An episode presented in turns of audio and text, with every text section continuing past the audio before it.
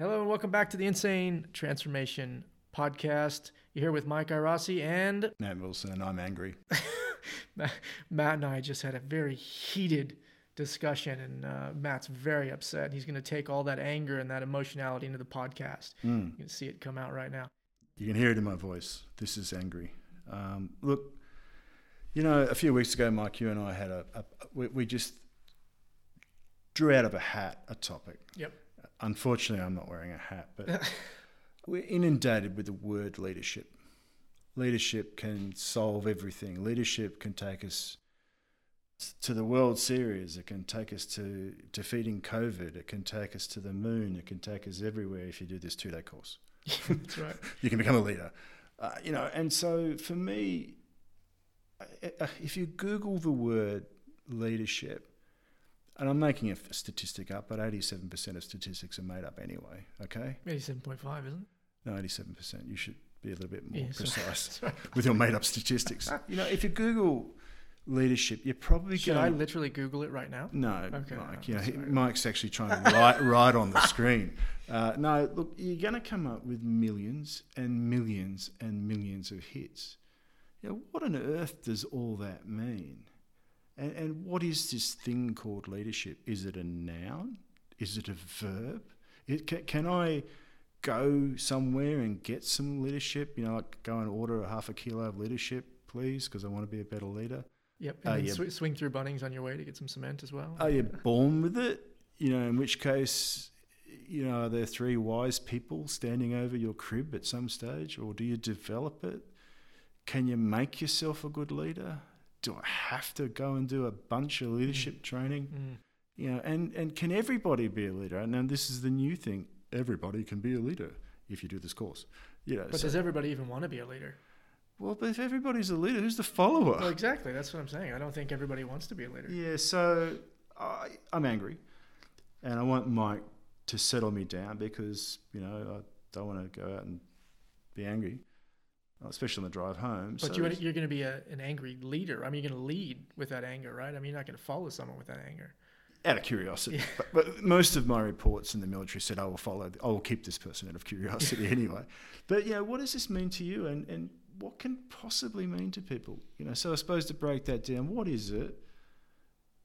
Can you get better at it? Mm. Or, or what are the hallmarks, without any of the fluff, of a good person who is in a leadership position because they have to be? Yeah. Whew. Uh, look, and I think we just need to be clear that this is definitely, again, one of these topics where uh, we're not sort of purporting to have all the answers here. I think this is more just a discussion, and it's just something good to talk about and to think about. And, and uh, you know, always happy to hear from other people too. I, we did, uh, and Mac, actually, sorry, we should mention that before we jump into this, because we did get quite a few questions on the other podcast, but um, you know, happy to hear from you guys as well, because um, I think in my case anyway, most of my listeners are definitely smarter than I am. So uh, maybe not so much you. That's Matt, but... Mike's mum, by the way. uh, anyway, no, and, and no, and she made sure she told me she was as well. But yeah. um, no, we, we let, let's let's start out with that first point. And I do this all the time. I'm like, well, number one, and then there never is a number two. That's because there's only one important thing to say. No. We got some feedback. We got some comments hmm. on imposter syndrome. Ooh. And a couple of the things we got. So maybe maybe I'll throw this to you because um, crying. Get ready to get hit with this. This is going to come. No, e- there were several emails that came in, actually. There were several uh, messages I got and in, in person when I ran into a few people, um, more feedback. A lot of people said, um, I think I know someone who is an imposter. I think I know who you're talking about. And what we actually got was people talking about imposters, mm. not imposter syndrome, Ooh. and asking about how we deal with imposters. I just thought, wow, let, let me throw that back to you for a second, because this is something that uh, really opened up a can of worms. Yes, you can have an imposter syndrome where you are kind of feeling like you're not up to snuff and you don't have the skills and the ability to do something and you're in an area where you're not comfortable. But what about actual imposters? You've caught me. I, I surrender. Is oh my God, there are men in black suits coming down from helicopters. So are you saying literally the classic example, and I can give personal examples where people have faked their way into the legal process- profession. No, that is exactly it. Okay. Um, I've had personal experience with that. Mm. Um, not myself, by the way. My law degree is real. um, yeah, where people... And and one case in, in Australia is extraordinary, where the fake barrister mm. l- literally went to university but didn't enroll mm. in a lot of the classes. Bizarre. Yeah, exactly. It's a mental health issue, basically. Okay. But then... Is that is, is that for anybody that becomes, uh, you know, that gets a law degree, or is it... Oh, uh, no, this gets better. I just meant the mental health thing. Oh, that's, that pretty, a, that's pretty funny. That was a joke. ha, ha, ha. Yeah, uh, okay. Sorry, so, sorry to my so, friends who are so, lawyers out there. So this, this person went to a graphic artist mm. with a friend's law degree and said, look, we're having a play. I need to have a... And it's about a lawyer, so I need a law degree. Can you put my name and copy that law degree? So she had on her wall, or he or she had on her their wall in their chambers... Uh, in a major city in, in Australia, and mm. this is not one hundred years ago. This is this is in my living memory. Yeah, and was an imposter, but knew enough to get by for about fourteen months representing people in court. The other example that I that I know of is is you see what's called the military imposters kicking around. And they seem to come out on Anzac Day mm. or Veterans Day or whatever. And and I was marching in Anzac Day in a small. Um, regional town in um, in Queensland, and there was the the habit and the tradition in Australia is you wear your relations medals on the right hand side. Mm-hmm. Well, now the imposter syndrome got to there was three Victoria Cross winners.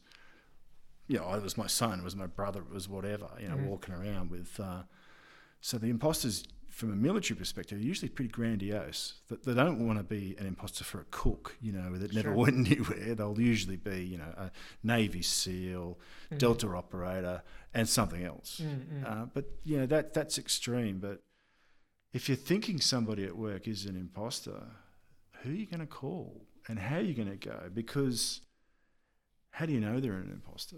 Mm. And and it, what's the clues? Mm. What's your responsibility to call somebody out? And I do have a view on a legislative responsibility, and I'll mm-hmm. come back to that after I hear your views. But what do you do if they're an imposter? Yeah, I, I don't know. I think this is quite hard. I mean, if someone, you know, if someone is sitting in a senior role, mm. they're a director, they're a general manager. I mean, obviously they got appointed to that role. There's a reason they got appointed to that role, um, and it could be based on.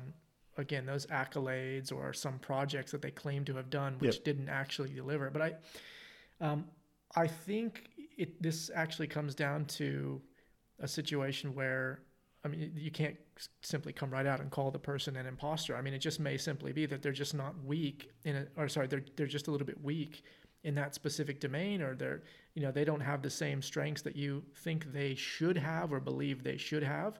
Um, but there probably are things that they're really quite capable in or mm. quite strong in. Um, I think where it becomes difficult is where someone is claiming to be an expert in, say, um, project management or running a project yep. management office, and you clearly see that this person knows uh, okay. absolutely nothing whatsoever. Again, I, look, in these situations, I, you, it's really tough. You can't necessarily go above their head. Sometimes there isn't anybody to go um, to, but I think it just means that you need to sort of think about the organization that you're working with. And, uh, and again, I, I always, I really do believe to try to take the most positive route here and say, look, are there still things that I can learn from this person? And just make a little, a little barrier for yourself and say, on this side of the fence, I'm going to really weigh their decisions and their views quite low mm. until proven otherwise. And on this side of the fence, I see things about this person that has really good strengths and good qualities and things like that that I can learn from. But I think you're not necessarily going to take a G M or a director or a head of or something and just oust them as an imposter. I think it's probably not going to happen. It has happened. Oh, has it? Yeah, there okay. are examples of it, but that's the extreme end. But I'm wondering here, and this is going to sound a little bit weird, but what are the health and safety issues here? Mm. Because if they are an imposter, uh, however we define that, a- and there is... a risk to health and safety, and even if it's the mental health and safety of the people that they're working is, do you, Mike, comma, mm. have an obligation to do something about that, question mark? That is actually a really good question. Yeah, I mean, I think we do. Well, you actually do, yeah, from a statutory I, perspective. Yeah, I think I think we do. A, a safe workplace. Now, that's mumbo jumbo, quite mm. frankly. What what else would I would do? Well, you you, you know, if you're going to make an accusation, it's got to be based on the fact. Mm. And there have been very senior people that have gone to jail because they did dodgy their C Vs, and mm. they got, you know, they got through. And from a military perspective, was a, there was a commander of an Army Reserve brigade in Australia that wasn't what he said he was, oh, okay. but people just believed it because he was actually pretty good. Mm-hmm.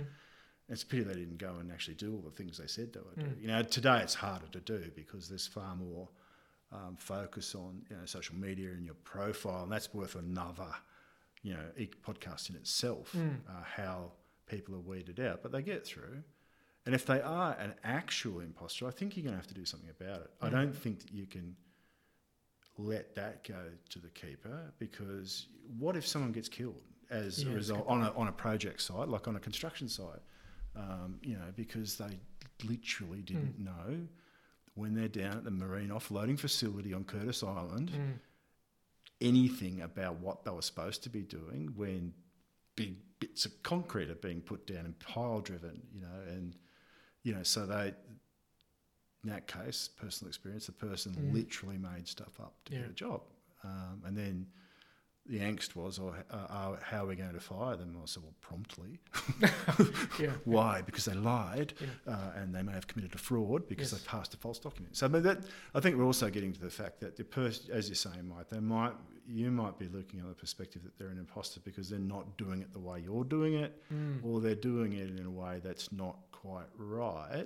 Well, how do you? How? But the question there is, how do you then manage upwards? Yeah. Well, I, I think that, and that's a good point. Is, you know, the The examples in my mind that I'm thinking of when you said that are, I'm thinking of transactional environments where we're talking about selling X number of connections, or, or we're doing things, you know, we're not necessarily dealing with um, structural integrity, and we're dealing with physical environments and cranes and that sort of thing. So in this case, you say, well, this manager, this executive failed to make a decision Um, based on the internal rate of return or the R O I. So what's the impact? Well, the impact is actually to the shareholders, mm. right? Because they are making decisions on behalf of the organization mm. that is returning a substantially lower return on investment mm. than to make an alternate decision. And I'm just flicking through the uh, you know the, the rules of this particular company. This fiduciary responsibility oh, yes. thing that you've got there. So if we're talking then about a board, well, then there is a responsibility mm, to mm. cough up and say this person. And again, this has happened where the person on the board uh, or the C-suite weren't what they were supposed to be. So I suppose there the the risk is, what's the consequences? The second and third order consequences. Is the retired couple in North Queensland going to suddenly become paupers and commit harm themselves because it's so bad? Because mm, you, mm. Mike, didn't say something about mm. that Im- imposter. I don't know. I don't know what that's got to do with leadership, but it's a great... It's a good point. No, I know, I know that, like I said, there were several people that asked about that. So, but it's upward. Some of that is, I think, is upward upward management yes. or peer management. You know, and um, you know, are they an imposter in the real sense? Well, I think you've got to do something about that. Mm. If they're an imposter in your sense, and that's how you view them, well, I think you still have to do something about that. But again, some of that is adult coaching up, and you know, you, you've got to have the facts. Mm. You can't just go in and say you're fake, yeah. Mike. Yeah. Because, well, you may be, I don't know, I can't tell yet. But, you know, does that sort of, is that going to help a little bit? Yeah, no, that's good. So hopefully that answers the questions for, I know there's several guys, several of you guys out there who asked about that. So there you go, straight from the horse's mouth, so to speak. What were we talking about? Leadership. Well, we were talking about this thing called leadership. Yeah, what is it, Mike? What? And, and I suppose, again, to reveal what Mike and I's perspective, we come from a military background, so our views on leadership, well, you know, they're, they're probably fairly set in concrete, mm-hmm. but that's okay. That's just one view of leadership. I, I don't want to sort of put a, a military stamp on this. I want to just put a stamp on the word leadership. You know, what does it mean, Mike? Mm-hmm. Yeah, I mean, f- again, this and this is for me. This is always going to be a "for me" thing in, in inverted quotes or whatever. But um, it always comes down to, when I think of good leaders, and I have a picture of good leaders in my mind, They are always confident. Mm-hmm. They are always competent. Those two things have always stood out to me as sort of the, the fundamental kind of mm. blocks of good leaders. But then at the same time, they're people that I um, I I want to actually support, and I'm I you know I consider myself to be a leader as well. And so I you know here should, I am a self-appointed leader. I've, I've of, just woken up. What? Yeah, that's right. No, but you know so and then the question is, you know, as a leader, do we need followers? I think you can't really be a leader without followers. But anyway, so I think for me, good leaders are people that I want to get behind, and I and I actually want to support them in accomplishing whatever it is they're trying to accomplish. And yep. I can kind of I can kind of cotton on to their motivation, and I think they're doing the I believe in what they're doing, and um, I think they have best interest in mind, uh, whatever that interest is, and um, and yeah, and really again, they're they're good at what they do. And they're confident about what they do. Now, now, and I'll take that point about confidence for a second, because being con- and this goes to this point we talked about before about I don't know. You can be confident and still not know, mm. right? Because you you have a mechanism or desire to learn. And I, I think a lot of the leaders actually are quite humble, and they will usually surround themselves by people who know a hell of a lot more than they do mm. in certain areas. So I think the best leaders are actually the people that look to the people that support them and say, Mike, I'm really, really weak here. What do you think about this and this and this? And I'll say, I think we should do X, yeah. Y, and Z, and here's why. And then the leaders can take those information, that information and act on it. Mm. So for me, really competence and confidence are two of the things that come to mind when I think of great leaders. Yeah, so that um, surrounding yourself with people who are smarter than you, um, you know, there's a couple of examples that spring to mind. One's Sir Richard Branson. Mm-hmm. Um, I think if you read into his career, there have been times when he has surrounded himself with people who are actually smarter and better looking than him. Sorry, Richard, uh, Sir Richard. Um, the other one is uh, General Norman Schwarzkopf. Mm. You know, um, you, you look at the guy and you think, put a helmet on him, he's probably going to be a linebacker or whatever they do and run into brick walls. And, yep. um, what I've read about him was he he knew his limitations mm. in you know, in terms of what he was doing. And the person that I've had experience with personally is uh, the current Governor General of Australia, you know, Sir Peter Cosgrove. Mm. Again, surrounded himself with people that were really smart. How how courageous do you have to be to surround yourself as a quote leader unquote with people that are smarter than you? And what's the danger mm. to your to your self ego, to your self worth? Yeah, well, that's a good question. I mean, I think if you have a frail self-ego and if you have low self-esteem and if you're worried about that sort of thing, then you're you're always going to see that as a threat, right? You, you're mm. not going to surround yourself by those types of people. Um, if, however, you're open to learning, you're open to development, and you just accept the fact that there are people that are better than you in certain areas, and you especially you seek those people out. I mean, I think traditionally people that go after mentors, those are the kind of open-minded people that say, look, there is an area for, for improvement here, and I accept the fact that this person knows more than me, and them knowing more than me doesn't make me any less of a person. Mm. It's actually okay. Mm. So in terms of being courageous, I think, again, it's it's about just being open to the fact that, and accepting of the fact that you don't know everything, and you don't have to. I mean, what was it? I think it was Dale Carnegie that said it was about, about finding the smartest people within certain areas and just surrounding himself by those people to inform all of his decision-making. Mm. And he was constantly getting questioned on certain things, but the point was he didn't need to know because he brought in the best people that did know. Okay, this, uh, I've been playing buzzword bingo. I'm going to come back to that in a moment. Yep. But I suppose there with Dale Carnegie or the the... hypothetical person there yep. is the, por- the important thing is that they are capable of making a decision. Yes. There's no point surrounding yourself with geniuses if, if all you do is play genius loop, you know. Yeah. But sooner or later the buck stops with you, as, you know, General Eisenhower, but, the but, President Eisenhower said. But do you think someone's going to surround themselves by those people if they're not planning on making a decision? I mean, why, why else would you put yourself in a room with the smartest people in the world? Just to create an echo chamber so you could hear it? Or Yep. Really? Yeah. Oh, okay. Yeah. So, I mean, however smart you are, at the end of the day, uh, one of the hallmarks, I think, of a, of a leader is a person who can make decisions. But you used a word that fascinates me, mentor. Yes. What, what, what's take me through that, and how does that relate to leadership? Yeah. Well, that's actually a good question. Um, well, they're all good questions. Yeah. Any question you ask, Matt, is a perfect question. Thank you. That's great feedback. There, Matt. um, Yeah, so I th- think we'll take that idea about mentorship for a second. I think for me, uh, it's about saying, look, there's an area that I'm weak in that I'd like to develop in. Mm-hmm. And that this is something I, I really do live by this. I don't, I don't know where I got this from. Again, it was probably something my dad beat me on the head with, but actually I think it was, it was about finding the, the person. That's, that's a cry for help. Find the person who's best at something and kind of do what they do. But, you know, I'll take, um, I'll, I'll just rattle off a few of, of my mentors actually. So when I, when I started doing, uh, getting into design of experiments, so this is when I was looking at uh, Lean Six Sigma, black belt training. That's what, this is like thirteen, fourteen years ago now. Um, I struggled in stats, mm. a, a yeah. surprise. I actually did quite well in uni, but then when you put it into the real world, it's not the same, right? And so I knew I was quite weak, and I, I went around and I found a mentor, um, Davis Balestracci. Davis Balestracci is absolutely brilliant. He's got a book called um, Data Sanity, which was fantastic for me. But and and he charged me a pretty healthy hourly rate to sit down and coach me and mentor me and help improve my stats. And it was it wasn't about um, use this chart when you're in this situation. It was talking about the thinking behind. What are you using data for? Why mm. are you using data in that way? Mm. What is it you're trying to accomplish? And then thinking through really what I would call kind of the higher order thinking. And I, and from that perspective, I'm getting the mentoring around shaping the thinking, right? And again, dealing with um, being, th- this is a good example between novel um, and meaningful learning, right? Novel learning is I use an I M R chart or an, an X-bar R chart in a certain situation, and I, that's all I can do. Meaningful learning is I know what type of data I need mm. to get. I know how to stratify that data to get the outcome I want. And then whatever chart I use falls out of that. So Davis Balestracci was one.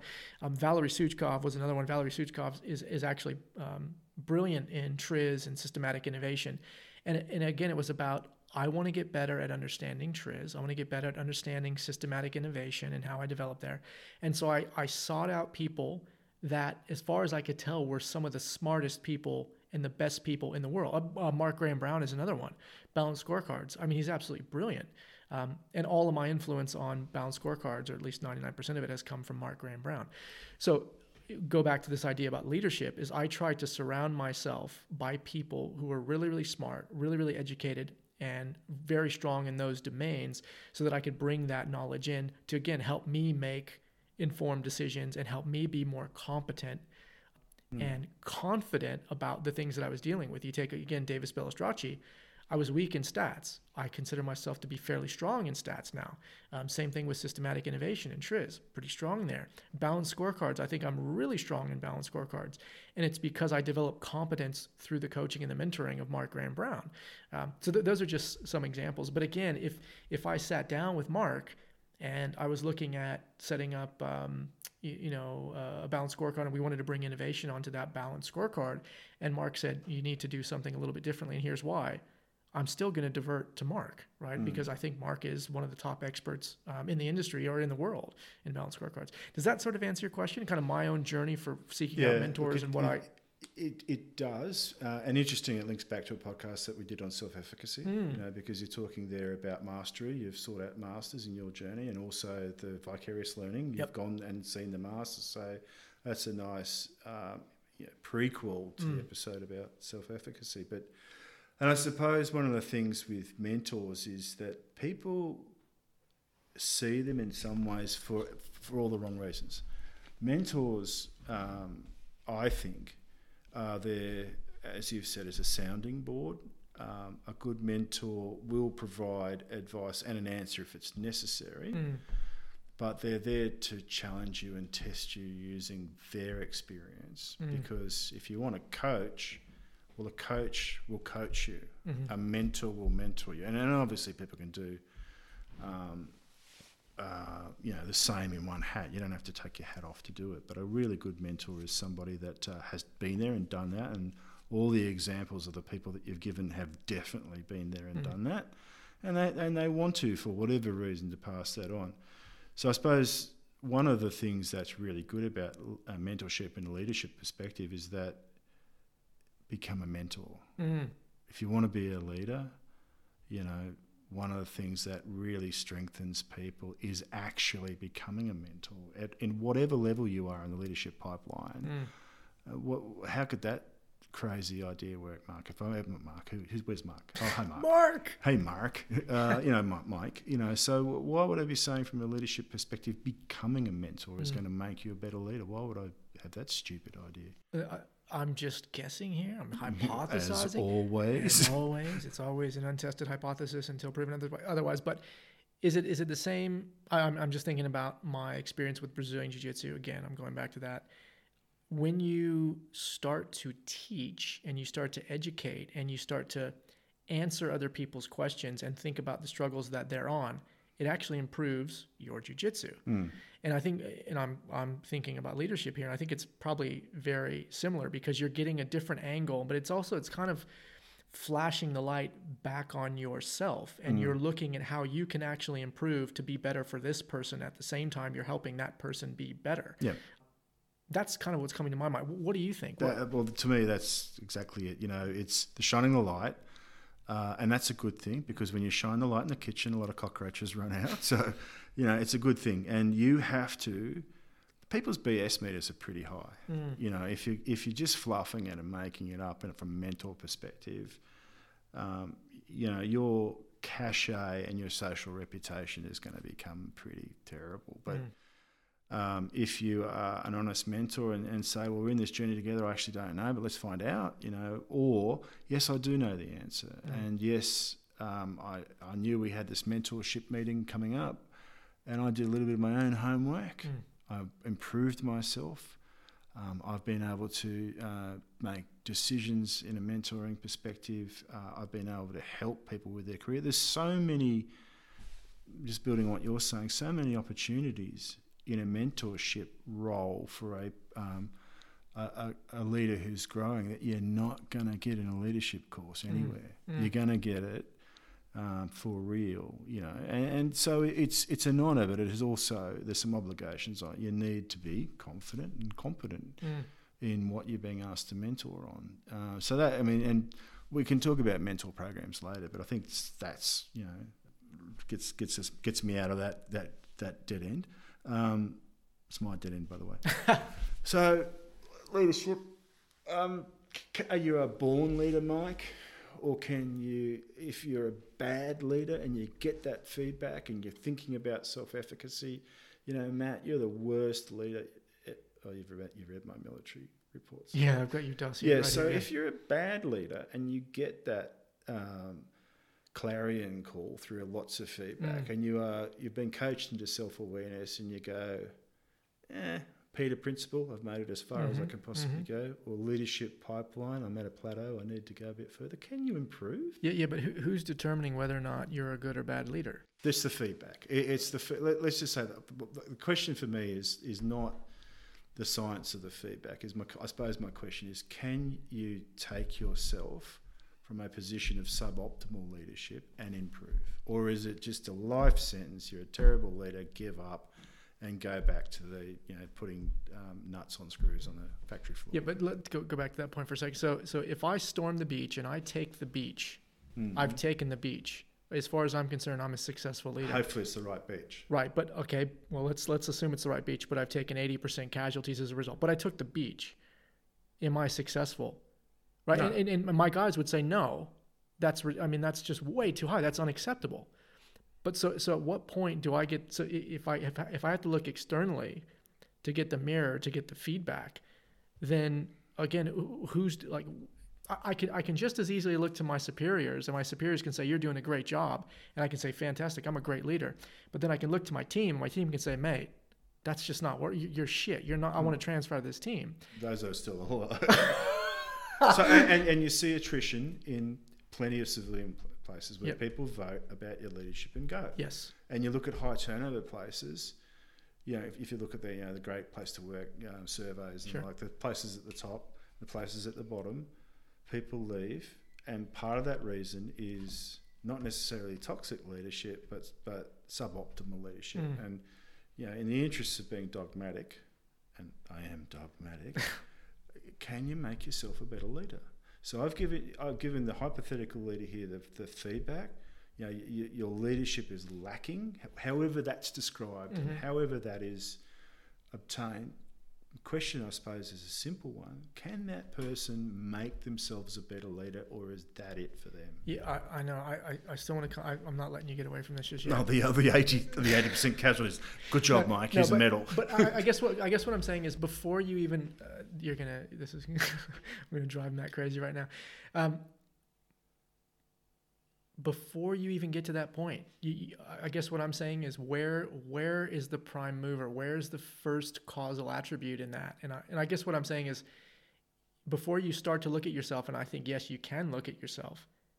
I guess what I'm saying is you need to position the mirror or the microscope in a way that you're not only getting feedback from the top. You've got to take feedback oh, yeah. from the team as well. Yep. So you so so in that is I think probably the hardest thing. Yep. Because as humans, as human beings, and if I think about this human performance and everything, at least one of us in the room fits that category. Yeah.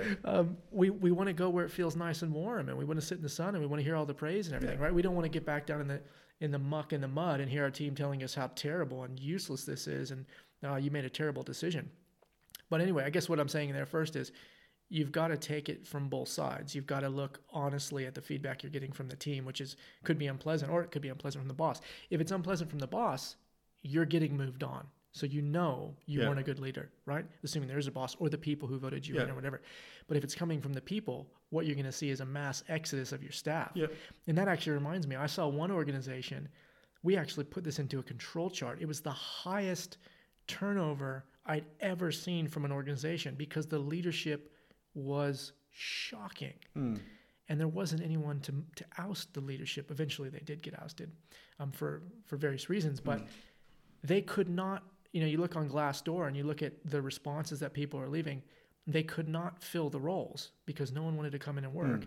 And so, you know, they lose ten, twenty people a week, and this is not uh, a massive company. Anyway, so long, long way of saying, yeah, I think firstly, you got to be open to both sides, up and down. Mm. And then you got to look down, and maybe it's not down, it's to the left or the right, to your guys. I'm not saying you're above your, your team. Um, and then you can start to think about, okay, how do I do this? All right, so now, are, are we in agreement? Matt, Matt's mind is blown. He's he's got toothpicks in his I'm, eyelids. He's I'm like, still on the beach. What are we even talking about? What is this podcast about? So I, I'm still what on the beach the uh, with the twenty percent of us who survive. So I think to what you're saying there, that uh, feedback needs to be seven twenty, not just three sixty. You know, so you need the feedback from left and right, to peers. Yep. Your team, your boss, and yourself, and feedback to the others as well about that. And, and let's just say, I'm sort of going to go in my high, I'm dogmatic.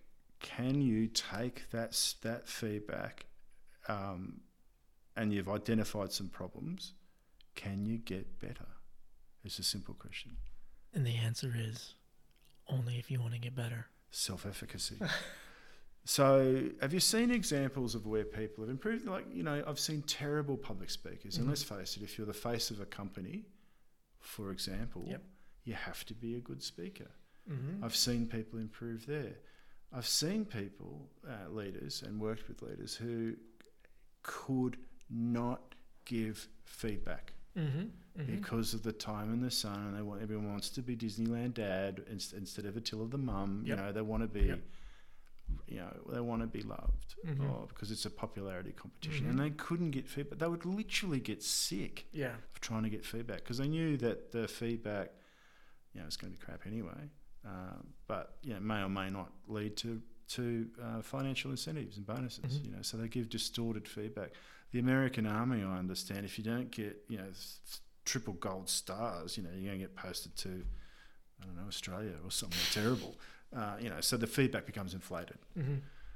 Can you get better at that? Can you get better at doing something? So, so the question really here is: Is leadership learned? Is good leadership learned? Oh, I think so. Hey, look, I mean, that's the question. Yeah, look, a hundred percent. I mean, I, I think it's. Well, it, this gets us to the core of the question, right? What is leadership? And, I, and now we're just thinking about attributes, and we're thinking about the features of those specific attributes. So again. In that case, we should say take public speaking, giving feedback. Giving feedback is one thing that you can improve. along developing competence in a domain, uh, along with becoming confident, right? So as you develop competence, you gain confidence. Mm. And those things are things that you can improve. And so it by, I mean, by right then, you should be able to, as you increase your competence yeah. and your confidence and all the other attributes that you value in a good leader. So that, that are your three or three hallmarks of a... Well, re- really, um, it's two for me, but it's competent and competent. Yeah, it's supportive yeah. as well. I, yeah. I took notes. Yeah, that, no, that's fine. So um, in that case, your person there can actually ta- take steps, probably coaching steps yep. to become better. And what's coming to mind there in that sort of those instances is, strange enough, is sports psychology, mm. strangely enough. Mm. And this is going to sound a little bit crazy, but there are plenty of tools that sports psychologists use to help top athletes do things. Mm-hmm. You know, again, pole vault, um, shoot clay pigeons, ride um, fantastic show jumping, you know, and then it comes down to mental imagery and it comes down to that preparation. So, um, yes, you can become better at some of those attributes and mm-hmm. skills by using some of those coaching techniques that get you ready uh, and get you to do some of your own ten thousand hours before you actually step out on the stage to launch the new product. That if it's a dud launch, you know, it's not necessarily going to kill the product, but if it's full of ums and ahs and it's mm-hmm, not mm-hmm. it's not a pitch, it's actually a puke. Yep. Um, you know, so that the, so if you're in that situation as a potential leader, well, there's plenty of things you can do that are simple. Well, not necessarily. Um, well, they are simple actually. Mental imagery exercises mm-hmm. to get ready for those things. So I suppose what I'm saying is that yeah, you can either learn it from a book, you can learn it from a coach, you can learn it from your mentor, you can learn it by looking at at at, at good leaders, and, and there are a few around, I think. You you can. You can probably just learn it by yourself as well. I mean, you can just sit there and reflect. And yep. I mean, I, I'm just thinking about sometimes we don't. Some sometimes to seek out a mentor or a coach. Uh, sometimes you there's situations where you really can't do that. But what you can do is you can sit there and you can go into that sort of introspection and you can analyze yourself. Uh, again, you, it's not giving you a full four D or three hundred sixty degree or mm. seven hundred twenty degree view. But, and again, and then the issue I have with books, I think books are okay. Especially but, Mike's book. Especially Mike's book, soon to be out. Uh, see the bookshelves here yeah. on the end of March. Yeah. No, no, I really am working on a book and that's going to be due out soon. But one of the issues I have with books is that so, depends what domain we're talking about, but sometimes they're just, the books are rubbish and you can't read a thousand books to find a good book. And the the information may not be what you need it to be. And so sometimes you just have to learn through trial and error. And sometimes, again, this is why you need some people that maybe aren't domain specific. But again, if you can't seek out a mentor, this is a bit of an issue. And maybe you just have to write a good journal or, you know, keep some good journal entries to work through this yourself. But you've got to do a bit of self-discovery on it. And sometimes that's actually one of the best places to start. Yep. Well, it is the first place to start, I think. There is no point me rocking up to a mentor and saying, heal me, physician. Mm-hmm. What? You know, you, I think you would need, like any other change, because it's about personal change, you've got to go with a story mm. uh, about what it's about. You know, if you could look at, um, you know, tr- uh, transformational change, you know, you know mm. there's that that stage where you go, well, actually, I know I'm, I need to, to yes. do something about it. Well, then what? Are, what's the data? I mean, mm. I'm not talking about data in the sense of, you know, statistics. What what if, what can you show me? Mm-hmm. You've come to me and asked me for a leader. What can you give me some examples? Yeah. And if you haven't done that, well, you're not ready. Mm. So, you, but self-reflection itself is also frightening to people. Mm. Because, you know, what is behind the curtain when you do the self-reflection? So, again, that's not something that, that you can, uh, I suppose, master overnight. Some people could. Yep. But that takes a little while to then become a self-coach. But remember, you're probably either going to be your biggest fan but more likely to be your biggest critic. So then you, you're still going to have to get feedback yes. from somewhere. Yep. You know, even if it's just from a peer, mm. you know, you're actually not the worst in the world. There's probably two other people in the world, but you know, you, you're in the top five of the bottom five hundred, which is good. Yeah, yeah, yeah. But yeah, so the, the self-reflection and the self-awareness is a key to good leadership, I think. So, so go go back. Sorry, it's a key to good leadership. Yeah. So if you are not, if, if you want to become a leader and you cannot be self-aware and you cannot understand that some of the things that you need, you're doing, I think, that need to be improved, you, you're just going to be. You, you may be in a leadership position just by appointment. Mm-hmm. You've got leader written on the door. That's fantastic. Doesn't make you a good leader. Yeah. So go go back to your points about what you think a good leader is or a good leader does. Look, your your view. Look, I I, I share I share the, the to a limited degree the competence, but for me, one of the things that I like to see from from from people in positions that have to um, be a leader is a decision making, mm-hmm. um, and making a decision not to make a decision is. Mm-hmm. Decision. So decision making, I think, is key to any leadership position because people are looking to you for a decision, not to pass the buck down or up. That's one thing. And the other thing I like to see in people is is be a human. Mm. You know, don't be what you think the aspirational leader looks like from, you know, watching um, some TED talk or whatever. Take take it for what it's worth, but mm. be a human.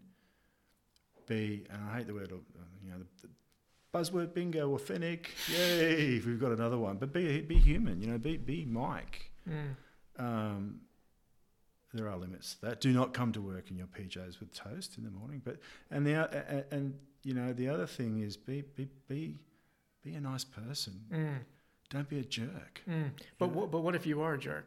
You can work on that. You know, yeah, if you're yeah. a jerk and you're told that mm. time and time again, there is certainly, it's one of those fake it until you can make it. Um, what, yeah, why are you being a jerk? Now, that would be that some of the hardest feedback to deal with. You know, that would be, hey, Mike, you're actually being a jerk here, mm. and here's the facts. Mm-hmm. I didn't know that the people were... Th- I thought they thought my, my witty banter, and I've been given this feedback, you know, in a team setting, is actually off-putting. What do you mm-hmm. mean? I thought I was the funniest person in the room. Well, you are to yourself. But yeah, to, you yeah. know, so hard feedback to take. But I think if you can master that in that situation, you're just a jerk. Mm-hmm. And you can work on that to the extent that you're not loved, but you're still polite. Mm-hmm. That would be a massive improvement in terms mm. of leadership and a self dis- a self-discovery and a journey from that. How hard would that be? But you can do it. Mm. But what do you got to get? You've got to get feedback. You've got to be brave enough to read the feedback and not ignore it because, oh, they're all idiots, they're a bunch of jerks. Well, the person saying that is nine times out of ten a jerk. Mm. You know, and then do something about it. Well, what can I do? Well, ask, go and ask your coach or ask your mentor what you can do to mm. improve your jerkedness. Yeah. I I don't know if anyone else hears the rooster outside, but I think I'm going to go get it and bring it in here. What a jerk. Put it, put it in my lap and do the rest of the podcast with a, with a, with a rooster on my lap. Wow. So you're, you're really stressing this idea that the person needs a good leader is liked. No, I'm not. They're polite and they're courteous. But okay. So, so you're not a jerk. You're courteous, but yeah, I guess I don't. I don't favor you. You know, either way. You're, I just. But but will I but, follow you? I mean, but, will, but I'm competent. Yeah. And I'm confident. Yeah. And I'm not necessarily going to win Disneyland Dad Awards. Yeah. But I'm courteous. Yeah. So if I'm competent, confident, mm. and courteous, mm. but you know, I'm not coming around giving out, you know, false praise every ten minutes. But you know, when it, when the praise is, comes from you, it's Holy, holy crap, you know, if Mike says that's good, that's mm, mm. really good. Yeah. But he's been polite. You know, I, that's not liked. Mm. You, you might become liked for that, and that's okay. But I'm not taking it to the extreme where it's not a popularity competition. Mm. You know, you even in any team, you know, if if you seek to be the most popular person in the room, I don't think you're doing the right job because you won't be able to make good decisions. Yeah. Because you're going to be favouring people in the team, you're going to be reluctant to lose that tag of being, oh, he's really like, he's a really popular guy. Mm. Well, push comes to shove, you might need to make a decision about redundancies. Mm. Or some other, you know, um, recently had, you know, a situation where people had to, you know, forced moves to the region mm-hmm. in, um, you know, in, in a state in Australia. Well, it's a tough decision. Mm-hmm. So you've got to be able to make that decision. But I think if you've armed yourself with popularity, it's going to make that decision, A, a shock, and B, hard to make. Mm-hmm. You know, so I think being liked is different in my mind to being courteous mm-hmm. and being and being polite, mm-hmm. and you know, and I think that is better than being a jerk. Yeah, yeah. Thoughts? No, yeah, no. I think that's interesting. So maybe it's not liked, maybe it's respected. I didn't really, and, and you didn't really hit on charisma as well. So charisma's not even a big thing really for you. Well, look, break glass in case of fire. Yeah. So, what's the hallmark of a charismatic leader besides yourself? You know, what does it look like? Yeah, I, well, I, I don't look at anyone else other than myself. I just have a mirror in front of me, and uh, I just. And ladies and gentlemen, that's the charismatic leader. So I mean, narcissistic, and I just I love myself so much. There's no one else to love. I don't so, have enough so, love to give. Yeah. So do you want? Do you really want a charismatic leader all the time? When do you want a charismatic leader? Well, I think you're coming into a difficult decision. You're trying to mobilize people. You're trying to get people behind you. Yeah. I think that charisma helps. Other times, I guess it probably doesn't matter from sort of day-to-day decision-making. Yeah. So there is some, and I, I don't have it on me because we don't. Why not? Do, That's unacceptable. We don't do we don't do books. Um, that, yeah.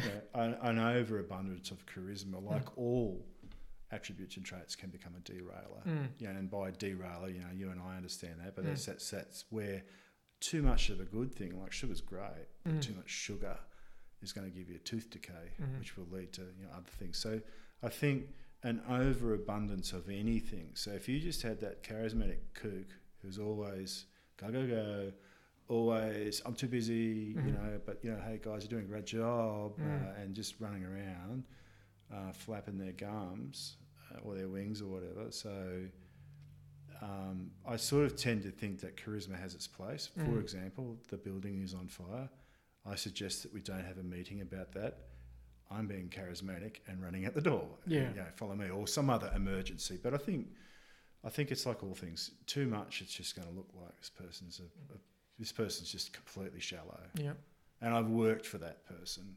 Um, no, I haven't actually. I've heard about that person. Yeah. Sure. Yeah, can you edit that? yeah, edit it. No, we're going to leave that in because I want yeah, to. Yeah, yeah, yeah. Um, but you can see it's false, you know, because as you pointed out, it usually comes back to them. Yep. And so you hit on confidence. You hit on confidence. We're in agreement there. You you don't like the, the polite, Curtis. I don't you like hate the, that. No, I hate that. But the the and the human bit, and I guess this goes back to saying, but can it be learned? Can it be improved? How do you improve on being a human? Mm-hmm. How do you improve on being real? Well, there's probably some lessons there mm. you could take, Mike. I just fell out of my chair. Yeah.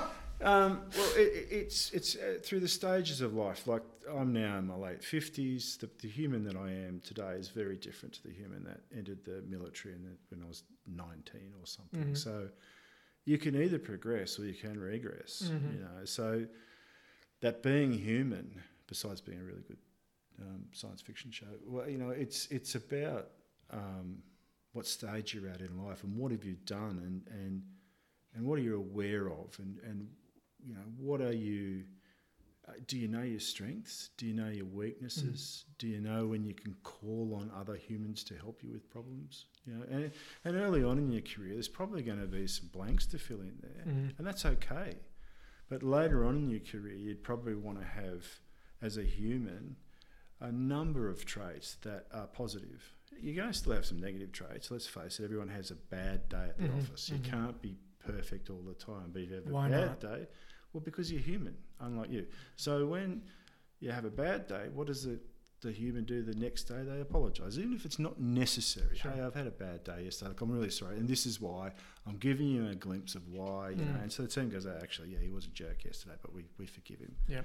Um, so I think you can develop the traits over time um, that make you more of a human. Mm. And maybe that's part of it. You know, maybe that's part of leadership. You know, you're, you're the better people at it are the people that can take those traits and shape it into something that makes sense to the environment that they're working in. Mm, mm. So we agree on competence, competent, competence mm. and confidence. If you don't know, say you don't know, get out there, have a crack, learn it, surround yourself by people who are really, really good at it, take feedback. That's all really, really great for, for developing your competence.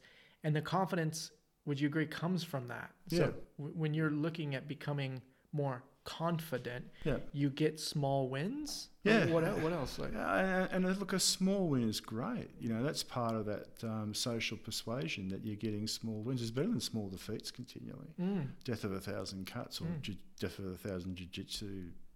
Chokes. Chokes. Yeah, that's right. Um, you know, but that, that's a good thing. Um, yeah, the small wins are are, are really good mm. from a leadership perspective. You know, I I gave some feedback to my team this week. I didn't throw up before I gave the feedback. They took it for what it was worth. They even thanked me for it. And that's a small win, but that might be a massive win in terms of your journey along what's called the leadership pipeline. Yeah, yeah. So I can get behind the competence. I can get behind the confidence. That makes sense. Mm. Small wins, especially in a domain where you don't have a lot of experience, you're mm. not comfortable. Take the journey to test and learn, fail forward yep. fast with small yep. things. Yep.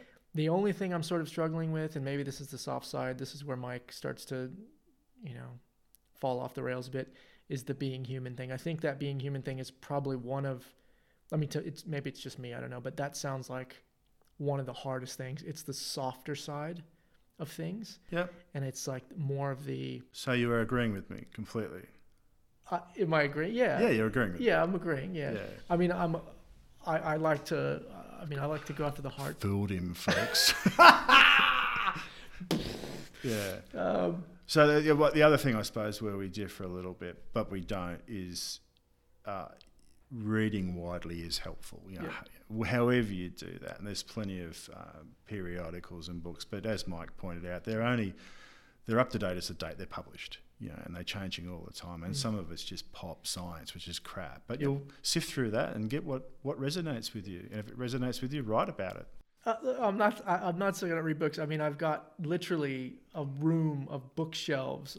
They're, they're th- not... th- those magazines that are now banned in Australia are not... the, look, and, and forget about the fact that the books are not on the shelves. They're in boxes. But no, I have a massive library. I, I'm an avid yeah, reader. Yeah, I, I, I, again, got him, folks. Got him out of your uh, shell. All I'm saying is not everything comes out of a book. Yeah, you've got you've got to got to beat the pavement. So what I do is I try and I just try and, and sift through the blizzard. But, you know, I've, I've, I subscribe to a couple of periodicals. Mm.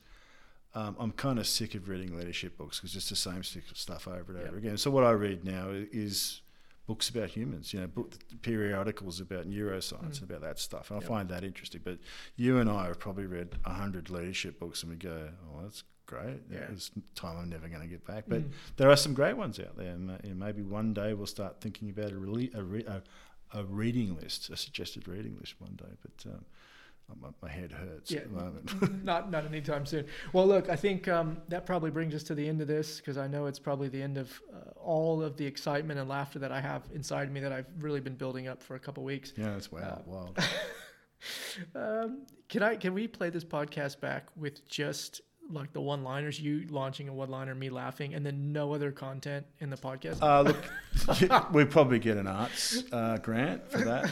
But one thing, though, I, I would be interested in if there's any feedback. So if Mike's mum's listening, it'd be really good. Um, you know, if you've got a, a good book or a good article mm-hmm. or if you've got, um, you know, a TED Talk about leadership that you think would help other people, send it to Jeez, to we're going to get trolled. They're going to be like, well, uh, here, here's one that you should read, which clearly you haven't read, and it's already been solved. Um, that's okay. You control us. I'm, I'm open uh, to try um, that. Let it that bit uh, and again, any trolls, please come down to the gym. I do have mats at my house as well. Happy to roll with you, and we can uh, we can go through some of those feedback. And I'm lists. Just a big guy. Oops, oh, good stuff. I just fell out of my chair. All right, thanks again for tuning into the Insane Transformation Podcast. Yeah, all right, no, so it's Mike and Matt, and uh, thanks again, guys. That was a great session, and we'll see you again next week. Next week.